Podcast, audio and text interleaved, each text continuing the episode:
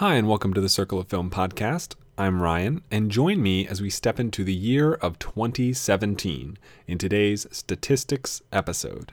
We read the wind and the sky when the sun is high. We sail the length of the seas on the ocean breeze. At night we name every star.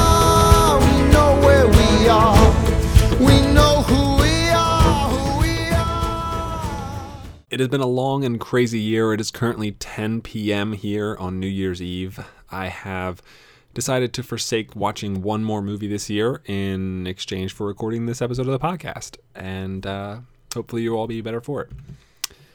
Uh, it has been a long year. A lot has happened. A lot has changed. The podcast, in my opinion, has grown as an entity, as it now generally adheres to a rigorous and strict schedule.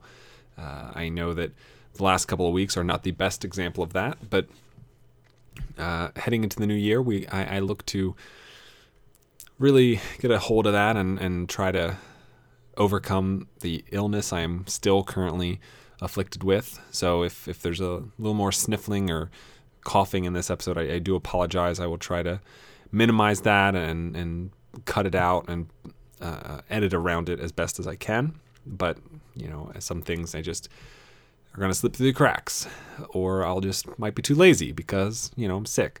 So uh, I appreciate your your ability to listen through any of these issues as they may or may not occur. Uh, I, I recently listened back to a little bit of my 2016 statistics year in episode, uh, so I have a general idea of what my plan was then, and I'll kind of follow the same suit here and and go through things similarly. And uh, I have the 2016's year of statistics up as well, at least for Letterboxd, and, and uh, they're both accessible on my spreadsheet next to each other, so I can compare those things. And uh, we'll just kind of look at uh, how things have changed. What what is new in in the spreadsheet? What is new in the world of cinema, and how that changed everything around it. I don't know. We might not be that grandiose, but we will get to the bottom of things. So, first things first, uh, let's jump into the Letterboxd year end statistics that Letterbox displays. These are accessible to all of you if you go to my Letterbox page. Uh, but, you know, that's can be time consuming and uh, requires not requires the attention of your eyes, whereas right now you're only being required the attention of your ears. So, uh, slightly different medium, and maybe this suits you more. Uh, however, this will also be an easy way to, for me, like, or rather for you, to hear the comparis- comparison and contrast uh, between 2016, 2017, and then um, at least my Letterboxd existence as a whole. So let's uh, let's jump right into it, shall we? In the year of 2017, I uh, put in 1,313 diary entries. Uh, so effectively, I put that's how many movies, not that I watched, but that I entered into my logs on Letterboxd. Uh, and I don't believe that's restricted to just this year. So I know that there are a couple of movies in that 1,313 that I had missed from previous t- years or something to that effect, and those uh, count as well towards that. Or, for example, if there was a movie that I watched December 31st, but I didn't log it until like 1 in the morning, January 1st, then it would count in this year, not the previous year. So that is not the exact number of how many movies I watched, but it is it is relatively close. Uh, I have also reviewed 1,267 movies on Letterboxd. Now, uh, that is a far cry more than the amount of movies I've reviewed on the podcast. Uh, but taken with a grain of salt, you know, most of those reviews are brief. Uh, a lot of them are scavenger hunt reviews, uh, so those wouldn't generally be movies I review on the podcast, uh, barring big things like Spider-Man or The Last Jedi.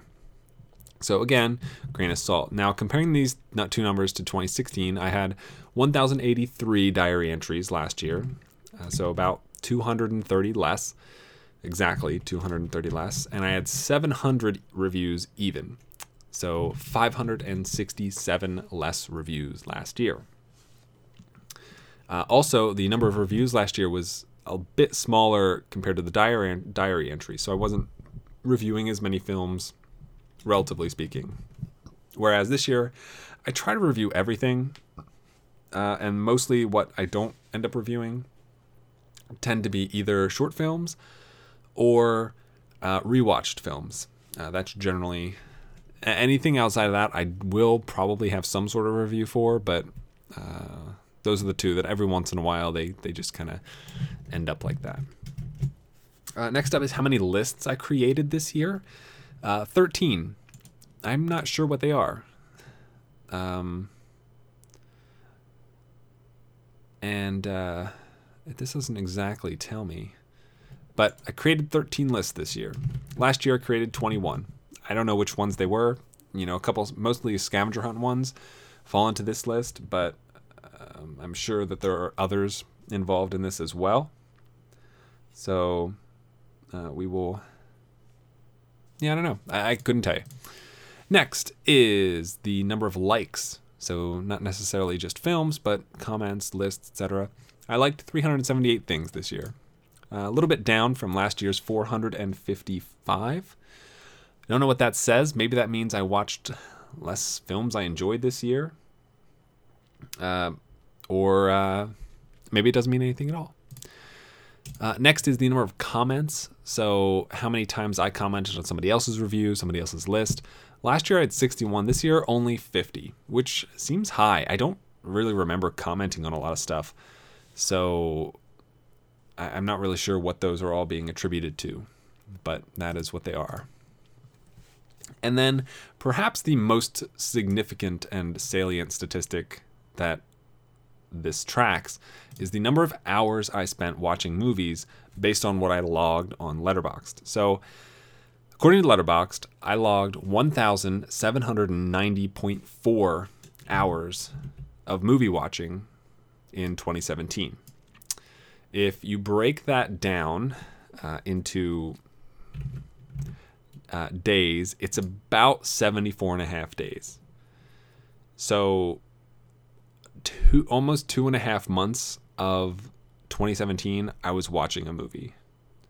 And that's not, and that's like excluding sleeping. So, let's do a little math here because that's that's what this is. This is a podcast all about math. So, if we say 1,000, let's just round it down to a nice even number. So 1,790 hours. If we and uh, we divide that by 24, so we get this 74 point about six days, 74.6 days. If we uh, let's see, if we multiply that by mm, so if we're saying I'm sleeping for a third of the day, then on, then that would make it instead of a 24 hour day, we would be having a 16 hour day. So, in that instance, I spent 111.88 full days watching movies. So, more than about three and two thirds months watching movies when you factor in sleep. But for about two thirds of this year, I also worked more than 40 hours a week. So if that's 40 hours a week divided by seven, so about five and a half hours a week, five and a half hours a day on average over the first eight months. Um, this is getting a little, uh, st- a little maybe maybe too maybe too uh, deep statistically, but um, so if we say uh, the first eight months is like 30 weeks, so hold on, let me hold this number down for a second here. 111.875. Okay. So if we say, um, what do we say? We said about five and a half hours a day, but we wanted to do over 30 weeks. So 30 times 5.5, then divided by 52 weeks. Is that right? Doesn't sound right. I did that wrong. 5 divided by 4. 13. So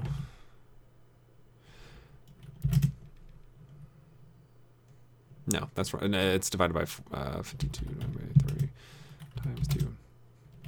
So it should be 34 weeks. We'll say 34 weeks. 34 times 3.5. That's wrong. Times 7. Divided by 365. So uh, that- I'm going to get this. Give me a second. All right. So we're gonna we're basically what I'm trying to do here is make it so that the numbers I'm getting apply to the year and not just the first eight months of the year. If that's helpful, I hope it is. Okay, so at 5.5 hours a day, working through the first 34 weeks. Okay, so we multiply that those two numbers together and then times seven so by day. So that ends up with roughly 1,309 hours worked this year, which I could probably check to get a better idea, but um, I'm, I'm happy to go with that number. So then instead, we divide that by 365. And turns out I worked about rounding upwards 3.6 hours a day across the whole year. Okay? Because I ended my job in August, September, October, November, December, four more months. Um, I averaged probably more than 40 hours a week. So that should make up for the, what, I I don't know, it was like a week in August I didn't work. So that keep, makes up for that. So if we go 3.6 hours of work a week, a day, across the whole year, plus eight hours of sleep a day, we get 11.6 hours a day of the year that I could not possibly be watching a movie. Follow me? So, 24 minus 11.6 means that I had 12.4 hours a day on average to watch movies. Okay. Uh, so, we take 1,790 divided by 12.4 and taking in as many external factors as we can because theoretically, every other minute of the day that I wasn't working or asleep, I could have been watching a movie. You know, I can take my laptop into the kitchen when I cook. I can watch movies on my phone when I walk to and from places, when I'm on the bus, when I'm in a car, when I'm in a train, when I'm in a vehicle, whatever. Um, except when I'm biking, but like we can't, I, I couldn't possibly calculate how much I, time I spent biking, so we'll leave it at that. So, feasibly, I spent 144 days of this year watching movies. So that's almost five of my 12 months. That doesn't include the countless hours and days worth of television I watched, uh, the countless hours I spent recording this podcast. I was not watching movies while recording this. Uh, I couldn't, I don't have the numbers on that either, but that's probably a good couple of weeks of time recording. I, I'm trying to think, like, you know, there's, you know, like that doesn't factor in, you know, you know, a- work day might be eight hours of work, but like that's half an hour for meals. Um, and, uh, you know, when I'm all the time I'm biking, that's not factored in. We could probably round this up to 150, and that would still be a little conservative. So I'll round it up to say roughly five of my 12 months this year, I was watching TV nonstop when I was awake and capable of doing so, which is a lot, man. That is a ton of movie watching, guys. I uh, now compare that to last year, where I watched. I spent 1,383.7 hours watching movies. So that is a difference of about 400 hours. So that's that's a pretty substantial difference, you know that, and that mostly comes from the fact that last year I was working the entire time, and this year not so much. And even going by 24-hour days, that is a like over half a month's worth of time that I spent watching movies more this year than last year. Whew. All right, moving on. Now I looked listening to last year's episode, I realized that I went through my top 20 and now my top 20 changed from when I talked about it then to when I talked about it uh, at the Circle of Film Awards from last year. However, I don't feel comfortable that it it's going to change significantly from this year's. So I'm gonna I'm gonna I'm gonna forsake that for now. That list is on Letterbox. if you do want to look it up. Um, I update it frequently. Uh, it is currently not up to date, as there is a movie I have to add, two movies I have to add at least to my top ten, I think. So a lot of changes happening, but it does kind of give away what my best picture winner is as of the moment. Again, I haven't seen a lot of movies like Call Me by Your Name or The Post or I Tonya, Darkest Hour, so still still some some space up for grabs. Uh, but one of the things I can look at is how many films I saw each week. Now, last year there were two big spikes that reached over 50 films a week. That was the sixth and eighth week of the year in February. Those did not take place this year. Uh, there was a little bit of a spike in February, another one in March, um, and April, but none of them reached over 40. But then you get to when I quit my job. And there wasn't a week that I quit my job under 26 films, except the very last week of the year, which was uh, week 53, which literally had one day in it. That was today. And today I watched 10 movies. So I did pretty good, I think. Uh, but last year I had two weeks in the year that eclipsed 50 films. This year I had four weeks. So week number 42, which is in October, I watched 52 films. Week number 45, which is in November, 56 films. Week number 50, 46, which is the next week in November, I watched 61 films. And then week 56, which was the, I'm sorry, week 48, which was two weeks later, the last week of November into December, watched 56 films. So a lot of movie watching happening, a lot of good stuff. In 2016, two weeks of that year, I watched just three films. It was the week of July 4th when I was at the beach with my family on vacation, and the last week of the year, which was only two days long, December 30th and 31st. This year, I had one week that was only three films. That was uh, a week in May. Um, which was the week that my girlfriend and I started dating. And so I had other priorities to focus my time on. We watched a lot of Rick and Morty, I believe, if, if memory serves. Uh, but then there's a quite a few weeks in in June, May and June where I didn't watch that many movies. Also, girlfriend, and I was still working then, so it was much more difficult to find the time. But once I quit my job and then things really took off. And then, like I said, December 31st is its own week this year, and it was 10 films. So that's that's a thing. Uh, so, uh, films total watched, same number of diary entries, 1313. And uh, that's, again, 230 more than 2016. So this month, this year, I averaged 109.4 movies a month. That's 19 more than last year, and I averaged 25.2 movies a week, or 4.4 movies more than last year per week. Letterboxd also breaks things down by day of the week. Uh, starting with Sunday, I watched 170 of my films in, on Sunday. That is the lowest number of any day of the week. Uh, Monday is next lowest at 171, followed by Saturday at 176, Friday at 178, Wednesday at 185, Tuesday jumps over 200 to 204, and Thursday is the most watched day uh, at 229. Not only is Thursday release day uh, for most movies uh, for preview night, but Thursday nights I always had off at work. That was the one day I always made sure I had off, hence, uh, exactly for the reason that movies come out that day. And I used to have therapy on that day, and I do a lot of other stuff then too.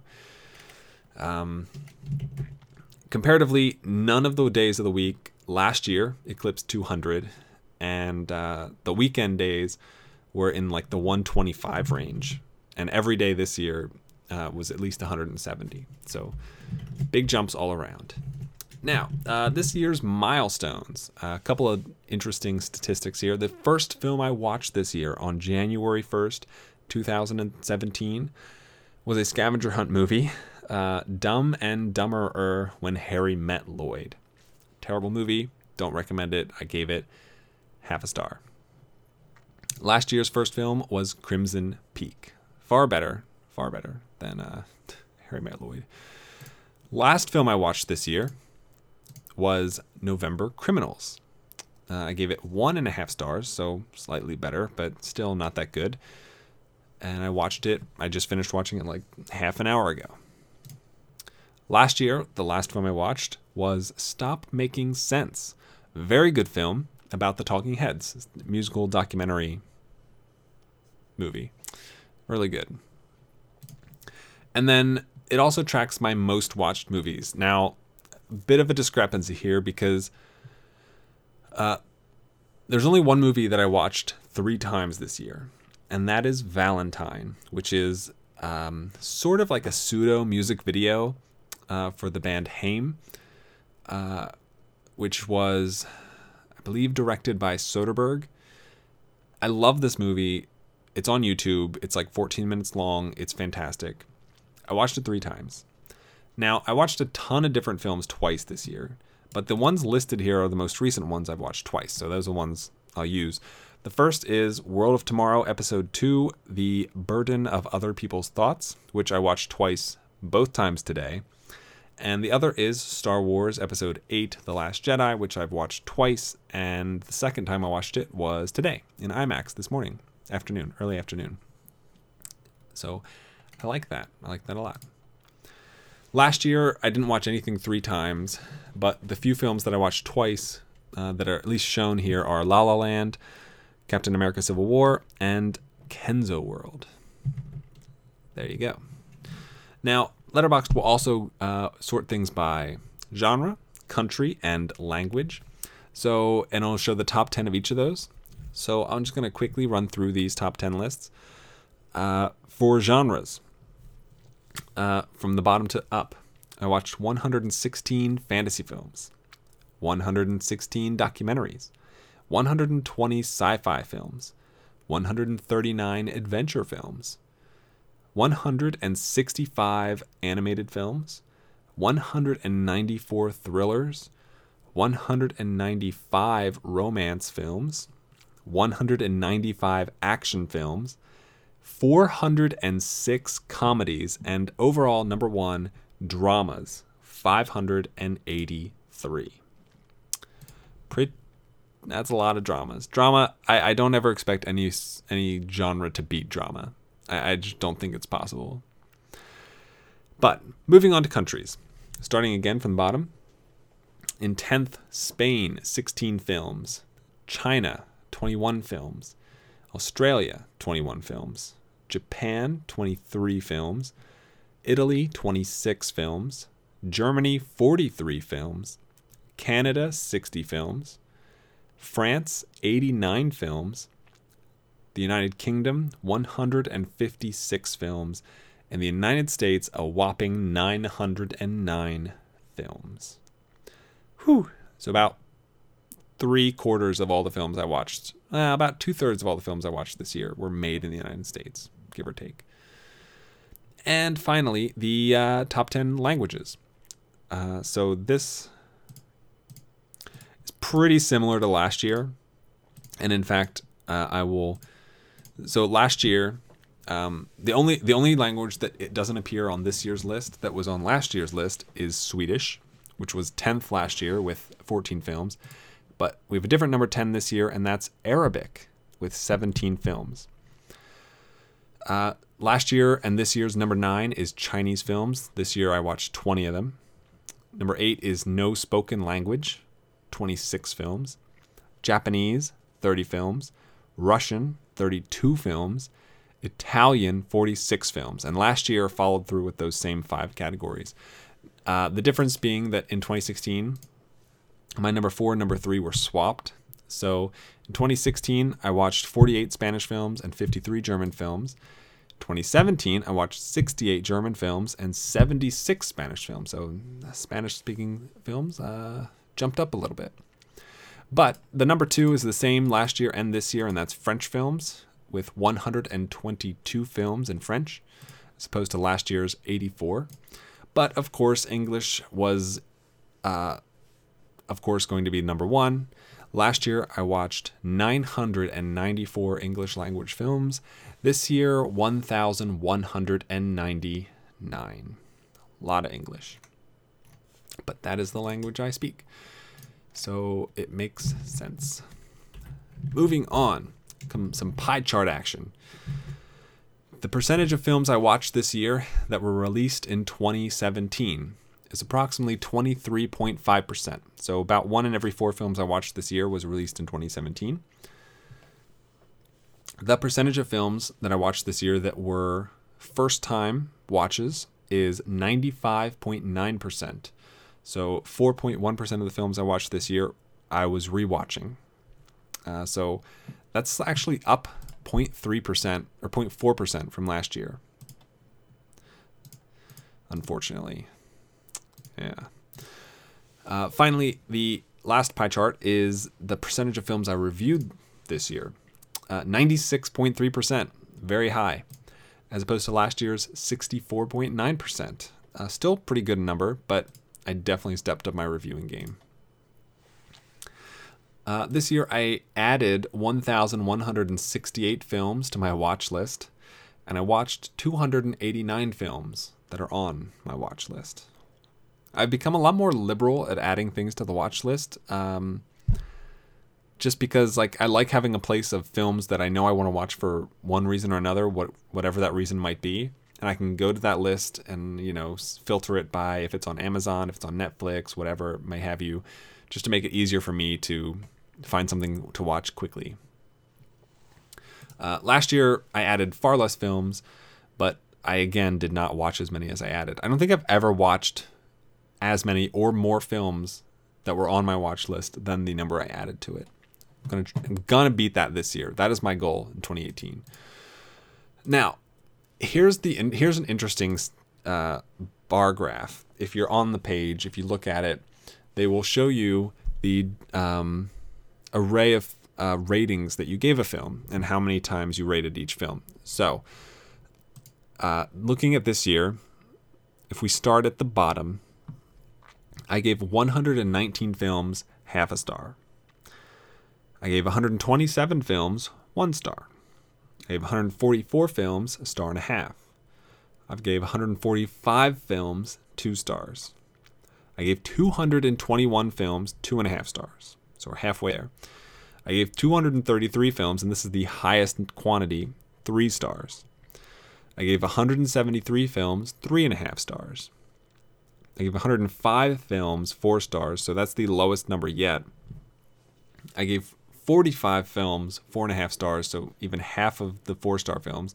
And I gave no films five stars. So there were zero films I watched this year uh, that I gave five stars. Not even a rewatch, not even a first time thing. None. Interesting is the comparison that you can make between 2017's uh, distribution of ratings as opposed to my overall distribution of ratings according to Letterboxd if it loads. It will in a second. And what I find is that this year it's it's not a, a very smooth uh, bell graph so it doesn't start low on each end and work its way to the top in the middle. It does technically do that, but it's not a very nice looking bell graph. Whereas if you look at my overall ratings total, so of the 5,428 films I've rated, uh, currently three and three stars and three and a half stars are pretty much tied with about 835, 839 ratings. One star is actually the lowest quantity by a significant margin. And half star ratings are higher than one star, one and a half, and two star ratings altogether. And four and a half, I guess I can throw that in there. If they're higher than four and a half. So it's not quite as nice looking. Um, but I don't know. I, I, I think it's interesting. I do. So, moving on to the most watched actors on Letterboxd. Some of this I've tried whenever I could, I tried to go into the movie database and edit casting information uh, with as I saw it on IMDb, as com- as compared to where it was listed on Letterboxd to try and equal things out and even things up. So these are the 20 most seen actors, most watched stars in uh, this year for me. Now this does include rewatches, so some movies that appeared that I watched multiple times will affect this number. Uh, so starting from the bottom, we have five people here with nine films. There might be more that got broken that fell off the land.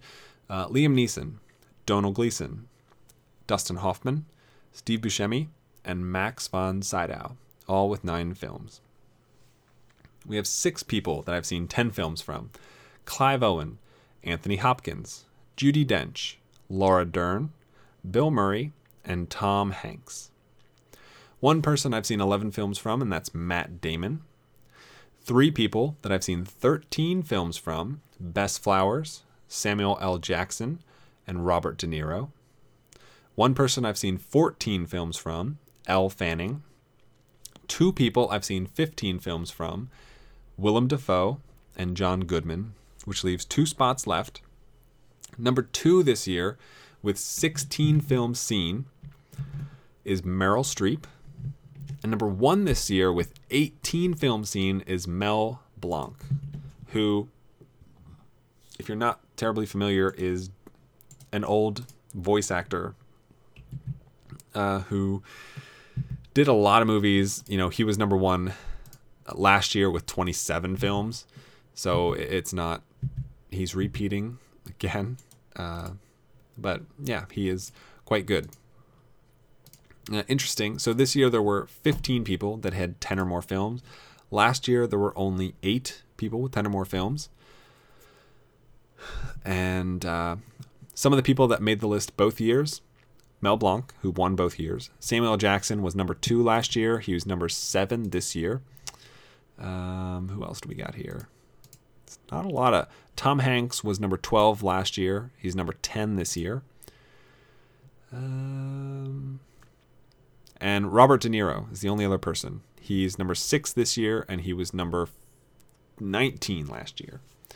Cool. I can also sort this by highest rated. It's not quite as illuminating because it will it includes people who I've only uh, excuse me who I've only seen in two films or more. Um, but some interesting names are Jared Gilman and Kara Hayward, who are the young leads of Moonrise Kingdom. Uh, Kenny Baker, Peter Cushing from Star Wars, James Earl Jones, Peter Mayhew from Star Wars. Uh, those are in this list. But most of these other names I'm not particularly aware of. Uh, Julia Pott and Winona Mae, who are the voice actors in the World of Tomorrow series as well. So let's move on to directors. Directors. Do, do, do, do, do, do. Who do we got? Got a lot of people. So this year, uh, everyone in this top 20 has I've seen at least four films from, uh, which is the same as it was last year. So starting at the bottom, there were 10, 10 people I've seen four films in. Again, uh, rewatches affect this. So with four films, Jean-Luc Godard, Henry Joost, Taika Waititi, Alfred Hitchcock, Daniel Mann, Steven Soderbergh, Sidney Lumet, Luke Scott, Neil Blomkamp, and Ariel Schulman. There are five people with five films Ridley Scott, Martin Scorsese, Nina Paley, Paul W.S. Anderson, and George Cukor. There are three people with six films Joseph Pelling, Becky Sloan, Woody Allen. One person, number two overall this year, with eight films, is John Ford. And number one this year, with 12 films, is Chuck Jones, who directed a lot of the Disney short films. Uh, people who made both lists include Chuck Jones, who was number six last year and is number one this year. Uh, looking down the list here, that's pretty much it. Woody Allen. Woody Allen had four films last year, six this year. Those are the only two that repeated. Um, The highest rated directors is even worse because that includes people who've only been in one movie that I saw. So it's not really a good assessment of uh, where things stand. So, next thing. My most liked review this year is my review that I gave A Dog's Purpose. Um, it has 14 reviews, which makes it my most liked review on Letterboxd. Last year's number one was Fur, an imaginary portrait of Diane Arbus, which now sits at 13 reviews. Uh, so I don't know if you watched Dog's Purpose or remember this movie from January this year. Uh, it stars Josh Gad as the voice of a dog who is reincarnated multiple times over and just, you know, goes from person to person and is involved in their lives. However, uh, just before the movie came out, there was this big controversy uh, when TMZ released this movie. This video that was found from the footage uh, was uh, from the set of A Dog's Purpose, where there's a scene where there's a dog stuck in a river, and this this shot, this video from behind the scenes when they were filming it shows, or or is intends to show that the handlers of said dog were forcing it into the water when it didn't want to do it. So it's you know it's a stunt dog. It works as a stunt dog. Animal handlers are on set. You can read the story. You know they have much more information than I'm going to be able to give you. Um, my review tries to like ignore that. So I'll read the review. It's not very long, but this is this is the review I wrote for Dog's Purpose on which I watched January 27th this year. The controversy doesn't matter in rating the film. I personally feel as though the video and TMZ blew things out of proportion. Whatever problems were happening seemed to have been minimal and with no malicious intent. As for the film itself, it is one of the most manipulative things I've ever seen. Josh Gad isn't even 1% of the voice actor here as he was in Frozen. The implications of reincarnation in dogs in general is utterly absurd. It feels like Josh Gad is the only dog spirit that has any awareness of life outside of being a dog, which is strange when he interacts with other dogs. And the dog spirit is male, but he inhabits female dogs at times. There's no problem other than none of these things are given any explanation. Sigh. I like Dennis Quaid. That's the review. It's not the best review ever, but it's the most popular. Uh, similarly, my most liked list is almost the exact same as last year's. Last year's was my April 2016 scavenger hunt. This year's is the April 2017 scavenger hunt. Cool. Uh, some of the highs and lows. The highest average rating movie I watched this year, I watched today, and that is Star Wars Episode 5 The Empire Strikes Back with an average rating of 4.5. The lowest average rated film I watched this year was The Emoji Movie, 1.4 stars. And the most popular film I watched this year was Baby Driver, which has an average rating of 4 stars. And I'm not sure. I, I still don't fully get like the formula for making something most popular, but it's it's reviews and watches and likes and comments and all that stuff all kind of thrown into a pot together. And then my most obscure movie I watched is titled Panoramic View of the McKinley Homestead. This is a 1901 film that is about 20 seconds long, maybe. I don't know. I'm one of two people who's seen it. The other person is one of the highest volume movie watchers on Letterboxd, whose name is Punk, P U N Q. So, uh, at the bottom of this page, it shows all the movies I've seen, and uh, here are the eight films, according to Letterboxd, from 2017 that I didn't see. Uh, so, from top to bottom, Call Me by Your Name, which hasn't come to theaters near me. Phantom Thread, again the same thing. Paddington 2, again the same. Hasan Minhaj, Homecoming King, which is a stand-up special. The Work, which is a documentary, potentially foreign language that I haven't been able to find. Sleep has her house, which I don't think I have access to yet either. Faces Places, which is a documentary, which I don't have access to, and Five Came Back, which is more of a mini series, but I think it counts as a documentary for Oscar purposes, so I might be forced to watch it at some point. And then the very bottom is the map of all the movies I've seen and where they're from big discrepancy here between this and last year. So I don't know how the best to do this. There's so many countries. Um, yeah, I don't know. 745 films in the USA. Uh, and everything else pales in comparison. Yep. I, I don't know. There's not much more to tell you about that. So, this puts my all time stats in film at uh, some big numbers. So, I've now seen, according to Letterboxd, 5,436 films uh, for a total of 8,190 hours. I've seen 3,048 different directors across 87 countries. Whew, man. Um, the average rating for every movie that I saw released in 2017 on Letterboxd uh, is 2.27, so under two and a half stars, which is low. The total number of films on Letterboxd that I saw in 2017 is 300.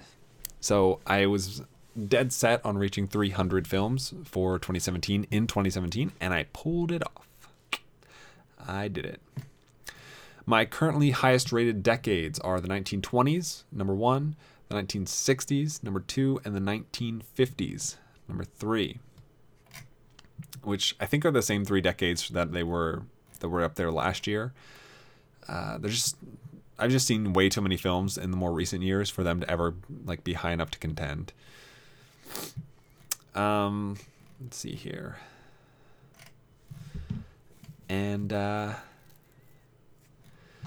uh, then the last thing I guess I'll kind of go through are list progress. So Letterboxd does a very nice thing of displaying six different pretty prominent lists uh, and showing your progress and how far you've gone to complete them. So it has the Letterboxd top 250, which I've seen 169 of the 250, 68%. The Oscar Best Picture winners, I've I have four more to go, so I've seen 96%.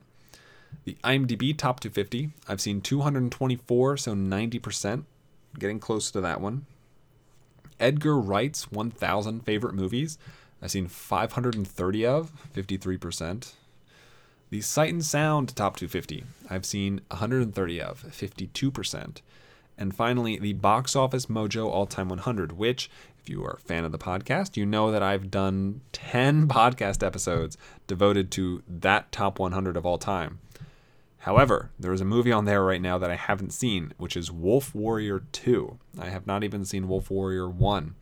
Uh, so that will definitely be something I add to the list for next year to make sure I keep that get that 100% back. Whew. All right. That is where we're at with that. So now let's let's jump into the spreadsheet and get some some real statistics here. Okay. So 2017 uh, let me just refresh my uh, calculations so that everything's on point as it should be.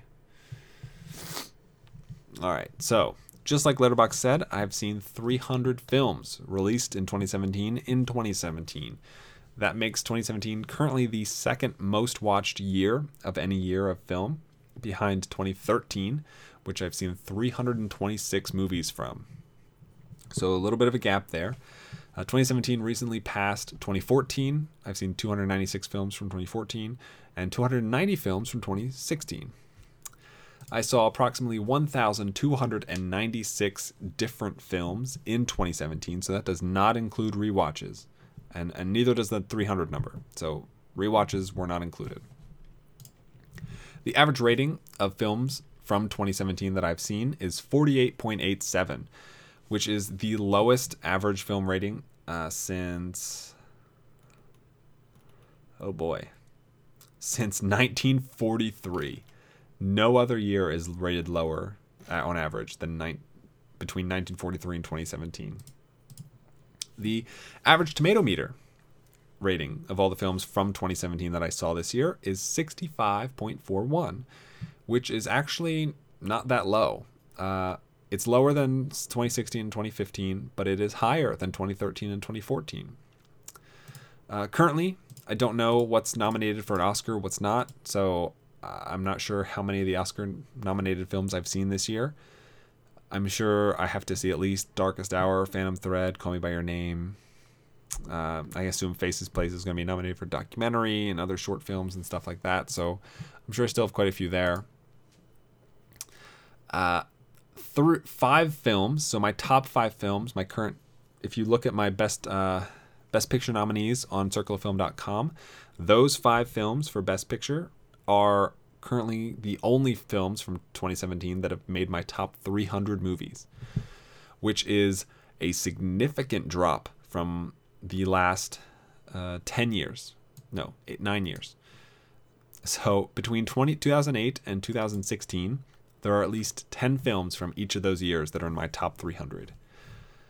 Uh, and in 2007, there's only five, just like this year. So, doomed to repeat themselves. Okay, for these 300 films that were released in 2017 that I saw in 2017, here is how these genres break down 53 action films, 42 adventure films, 37 animated films, 114 comedies, 35 crime films, 35 documentaries. 35 documentaries, that is the highest number of documentaries I've seen in a single year, or released from a single year, to be more specific. 128 dramas, 43 fantasy films, which is the highest number of films from a year for fantasy films, 17 foreign language films, 27 horror films, 21 musical films, which is the highest from a single year, 30 mysteries, 30 romance films, 43 science fiction films, which is the highest from a single year, 43 short films, 6 sport films, 66 thrillers, 2 westerns, 1 film, 1 animated Disney film, and 3 animated Pixar films. Approximately 40% of the movies from this year got a 3 on the Bechdel test. Approximately 8.33% films released this year got an 2 on the Bechdel test. Approximately 32.67% of films got a 1, and approximately 18.67 films released this year got a 0. For those of you keeping track at home, that adds up to 99.67%. So there are a couple of films that I missed uh, recording a Bechdel test, number four. Approximately five films released this year got a rating of G. Approximately 26 films got rating of PG from the MPAA. Uh, 66 films with a PG 13. 112 films were rated R. None of them were rated NC 17. None of them rated X. None of them were rated approved. Three were rated unrated, and 88 were not rated uh, by the MPAA for any reason whatsoever. Whew. Um, man, lots to get into. It's so many statistics, guys. There's so many. Uh, so the so now I'm gonna go through. These are the films that I watched more than once this year, that were released this year. Uh, so starting from high, uh, so highest rated to lowest rated. Currently, Ladybird I watched twice this year. Uh, World of Tomorrow episode two, I watched twice. Uh, the Last Jedi I watched twice. Thor Ragnarok I watched twice. Valentine I watched three times. Guardians of the Galaxy Volume Two I watched twice. It I watched twice. Uh, Kong Skull Island I watched twice. That might be it. Getting down to the bottom here. Yes. That's right. All right. That's how many. Um, now, let's see here. The longest film that I watched from 2017 is Ex Libris, colon, New York Public Library, which is a documentary that clocked at 196 minutes or 3 hours and 16 minutes. I saw it in theaters. It is long, and it, uh, it is an okay movie. I gave it a 66. It is an intense look at the New York Public Library system. If that is your speed, I'm sure you'll like it, I guess. Man, it's it's tough one to sit through for 3 straight hours, I tell you. It really is. The shortest film from 2017 that I watched this year is uh, a tie between two films uh, Team Thor colon part two, uh, which is an, I don't know, a short one shot accompaniment to Thor Ragnarok, shot by Taika Waititi. And the other is movie sound effects colon how do they do that, which is uh, a short film that accompanied the Lego Batman movie, uh, which I summarize as auditions for laser sound effects. How quaint.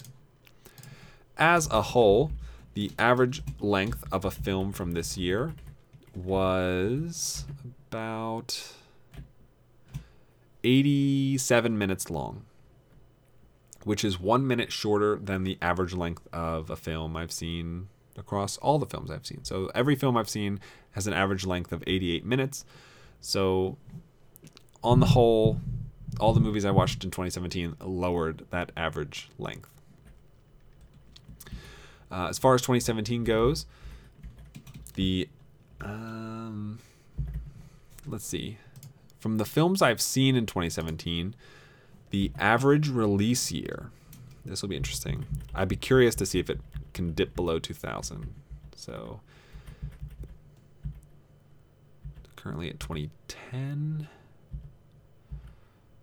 Getting there, getting there. We're okay, we've dipped below 2000 for the average release year from this year. So, all the unique films I watched this year, uh, which is 1,296, the average release year in which these these films were released or made is 1995. So keep in mind, 300 of those movies were released in 2017. This year, as I'm recording this, will be last year by the time this comes out. Uh, so that's a lot. But when you factor in the uh, the idea that 16 of these films I watched this year were released before 1900, that's a pretty pretty helpful statistic. Um, I'm trying to think. The average rating of all the films that I saw this year,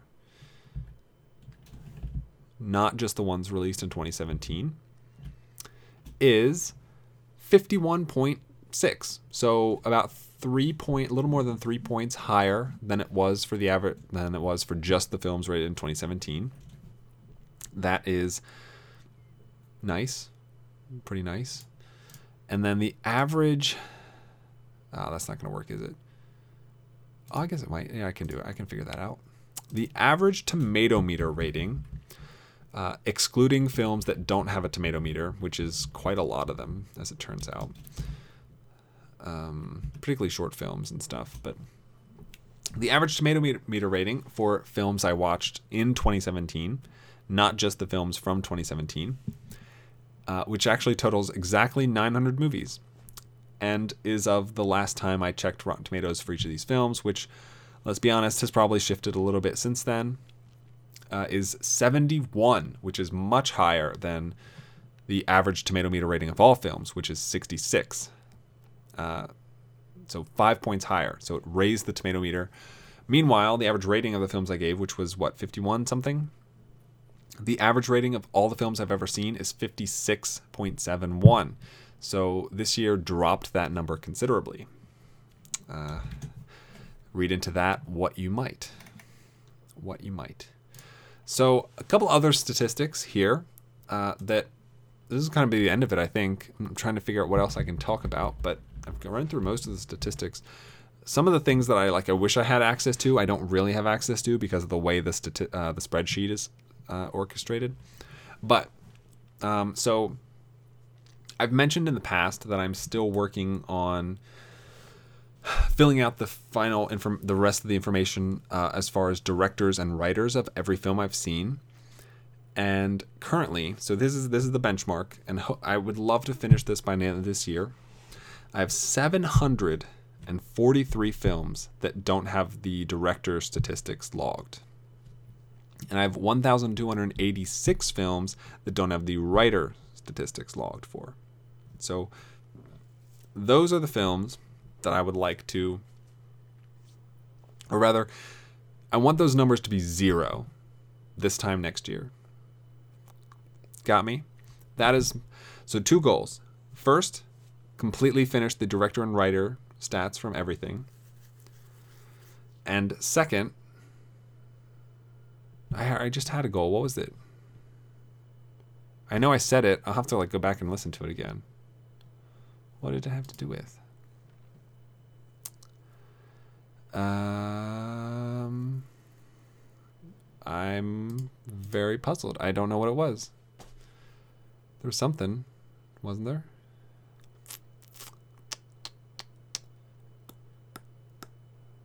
Killing me. I don't know what it was. I just said, like, not too long ago, that's what I want to do next year. And now I can't think what it was. I'm going to have to go back and listen to it. That's frustrating. All right, hold on. I'm going to stop recording and go back and figure out what it was. Okay, I'm back. I figured out what it was. It was Wolf Warrior. So uh, I don't know why that slipped my mind. So again, two things: finish doing all the statistics for directors and writers, and watch Wolf Warrior one and two. Not the biggest, uh, not the biggest New Year's resolutions, but pretty good ones. Now, as far as film quantity, like I hit 300 films from this year in a year. Uh, I don't feel the need to go to 400 next year because, uh, like, at that point, you're just watching so many pieces of shit movies that it's really not adding much to your experience. Um, next year, I would love to hit 1,300 films seen. I think that's unlikely, but it depends, like, how long I can go without a job. Uh, you know, full disclosure, I recently was able to enroll in Medicaid, so I don't pay a premium for my health insurance anymore, which is a huge help when you have no income. So that will definitely affect my finances, uh, my finances going forward, and hopefully, my my initial plan was to go till about July fourth. that's when my vacation is with my family around that time of the year. So I'm thinking that'll be about when I um I stop uh, I I if I if if something hasn't changed uh, as far as like this podcast or writing or something to that effect, then that's probably when I'm gonna have to try to look for a job. But uh, things could change, or I might find a job before then. It depends. Like I don't know what, who knows what's what's in store going forward. Uh, so, as far as that's concerned, I don't, uh, you know, whatever. Uh, again, my other goals. Um, I'm currently in the process of working on the 2011 Circle of Film Award nominations. Uh, I'm per, I'm finished up th- down through 2012. Now, obviously, only up to 20, only 2015 and 2016 have been released with winners. Um, but 2014, 13, and 12, I have the nominees and winners on my spreadsheet. I do want to try and watch more movies from those years before I completely solidify those rankings. Uh, and I don't want to push those episodes out too quickly because they're very, very long episodes. If 2015's is any uh, example, that was four hours long. Uh, we'll see. I'd love to like cut it down to like three hours for the next couple ones because I know that can be a lot of time. It is for me too. So we'll see. But my plan is to have the ha, uh, do have 2019's uh, Circle of Film Awards. So two whole years from now, well, two years and like two months from now, when I put out the 2019 Circle of Film Awards. Uh, you know, crossing my fingers, hoping I'm still being able to do this to have the time. That by the time I do that, I will have been able to release 2014, 13, 12, 11, and 10 by then. So five more years going backwards, and then I still have 2017, 2018, 2019 to do. If that can happen, then after the 2019 awards, I want to do the 2010s Decade Awards. So I've already started progress on this because, like I said, 2012, 13, 14, 15, and 16 are finalized, as far as I'm aware. You know, obviously new films could change that for a couple of those years, but um, I've taken all of the winners from every category and nominated them for the decade long category in that sense. And then re ranked them against each other. So, uh, to use the films that you guys are already, aware of, uh, you have movies like you would have people like Natalie Portman and Jackie going up against uh, Brie Larson in Room for Best Female Lead. You have uh, for male supporting uh, someone like John Goodman in 10 Cloverfield Lane against Benicio del Toro in Sicario. Uh, in screenplay, you have Aaron Sorkin for Steve Jobs against Kenneth, or is it, yeah, Lonergan? No, he did uh, Manchester by the Sea. Um, shit, who wrote that? 20th. Mike Mills for 20th Century Women. Uh, or like best scene, you have the uh, man the sandstorm in Mad Max Fury Road versus the dinner scene at 10 Cloverfield Lane. And like it just gets crazier and crazier when you factor in the other years that you guys don't even have the winners for. And based on the current numbers, with only five years represented, every year has at least one win in the decades category. Uh, every year except one of the years has at least two films winning. And there's only one film that currently wins more than one category. It is it's cutthroat, man. It is super cutthroat. And uh, it's fun. It's interesting. I'm excited to add more years to that. I'm really excited to add 2017 because I think that's going to be a big game changer for some of these categories uh, that are kind of locked up. And I'm toying with this idea, but I think I'm going to leave every film's nominee in. So, what I mean is, I'm not going to limit the nominations to just five films. I will make it a full 10 in every single category so no one gets left out. Because I, I just I want it to seem reasonable and fair, and uh, yeah. So all ten nominees by the end of the decade will be qualified in every category that they're eligible for. Similarly, and this this this is more of a personal preference. For example, since the only category in my Circle Film Awards that is purely statistics based is the best picture race, which is just whichever film I rated higher. You can look at this like I'm lo- sorting the films that are nominated in the decades long thing. There's one film uh, that is that would be currently ranked number two in the best picture race, but doesn't qualify because it didn't win in the year it was nominated. Okay, so uh, for example, Last year's winner, The Handmaiden, is a Best Picture nominee. However, uh, Inside Out, which came out in 2015 and lost to Mad Max Fury Road, does not qualify because, uh, you know, it didn't win. You know, and that's a hard rule. The reason I don't do that, it's the same reason that like it bothers me when you see Best Animated Feature, the a film that like is nominated for Best Animated Feature, also nominated in Best Picture, because then you know that in all likelihood that animated film wins Best Animated Feature. It basically gives it away. And the same thing with foreign language films is is has that same problem too. So we already know that Inside Out lost to Mad Max, so like they don't go up against each other again. That's kind of how I see it. So grain of salt the top 10 Best Picture nominees for the 2010s decade are not the top 10 movies from the 2010s decade explicitly, but they are the best film from each year.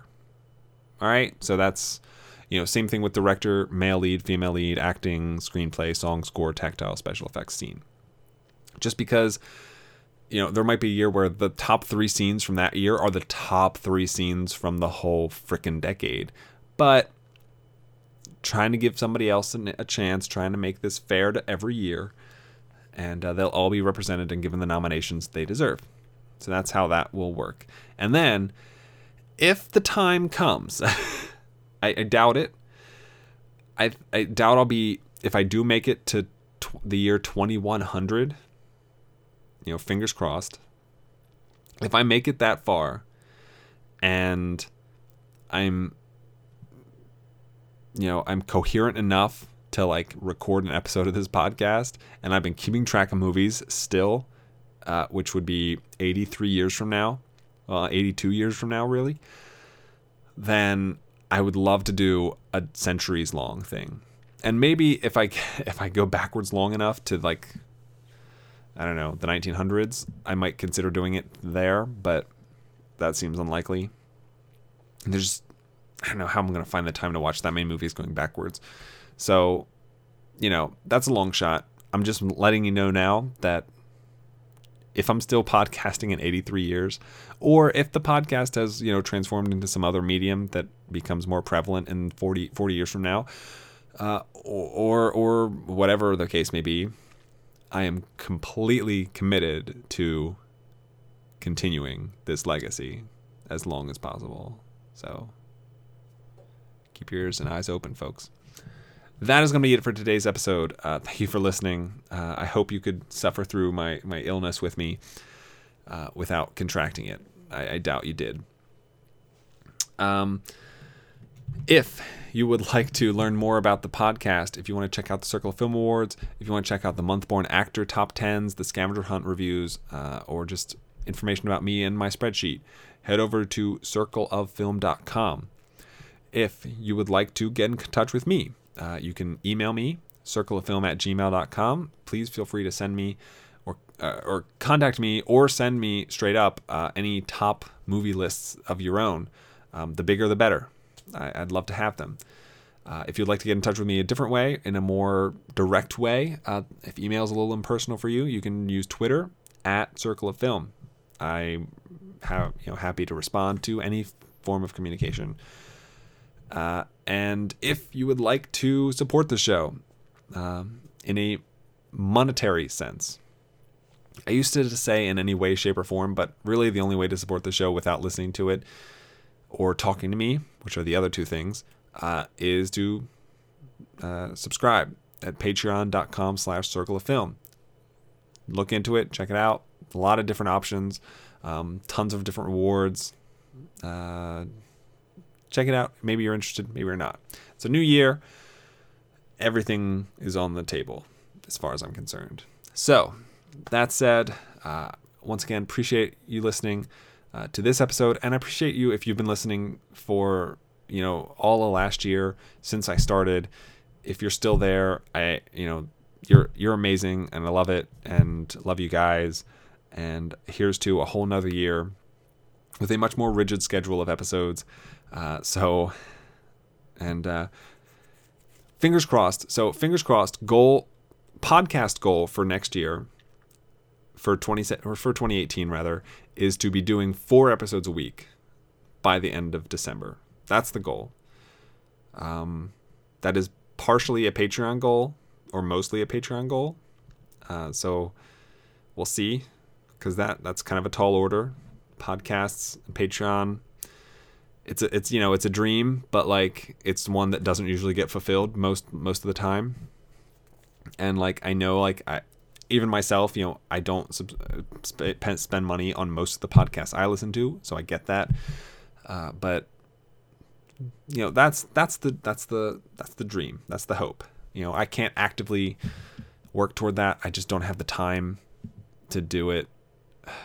If I if if you know without any compensation, I love doing this. I will continue to do three episodes a week as long as I can, but uh, that's kind of my limit for the most part at the moment. So, that aside, thank you so much for listening. Appreciate it. And uh, I hope you all have a great 2018. I hope you had a great 2017 and you rang in the new year the, the way you wanted to. Whether that's at a party, whether that's watching a movie, whether that's listening to any podcast, or just sleeping. You know, we all have our different ways and, and uh, methods of doing things. So thank you once again. I'm sure I thanked you like a dozen times already. And uh, have a week. So long, farewell, I'll be to say goodnight. I know she'll never leave me, even as she fades.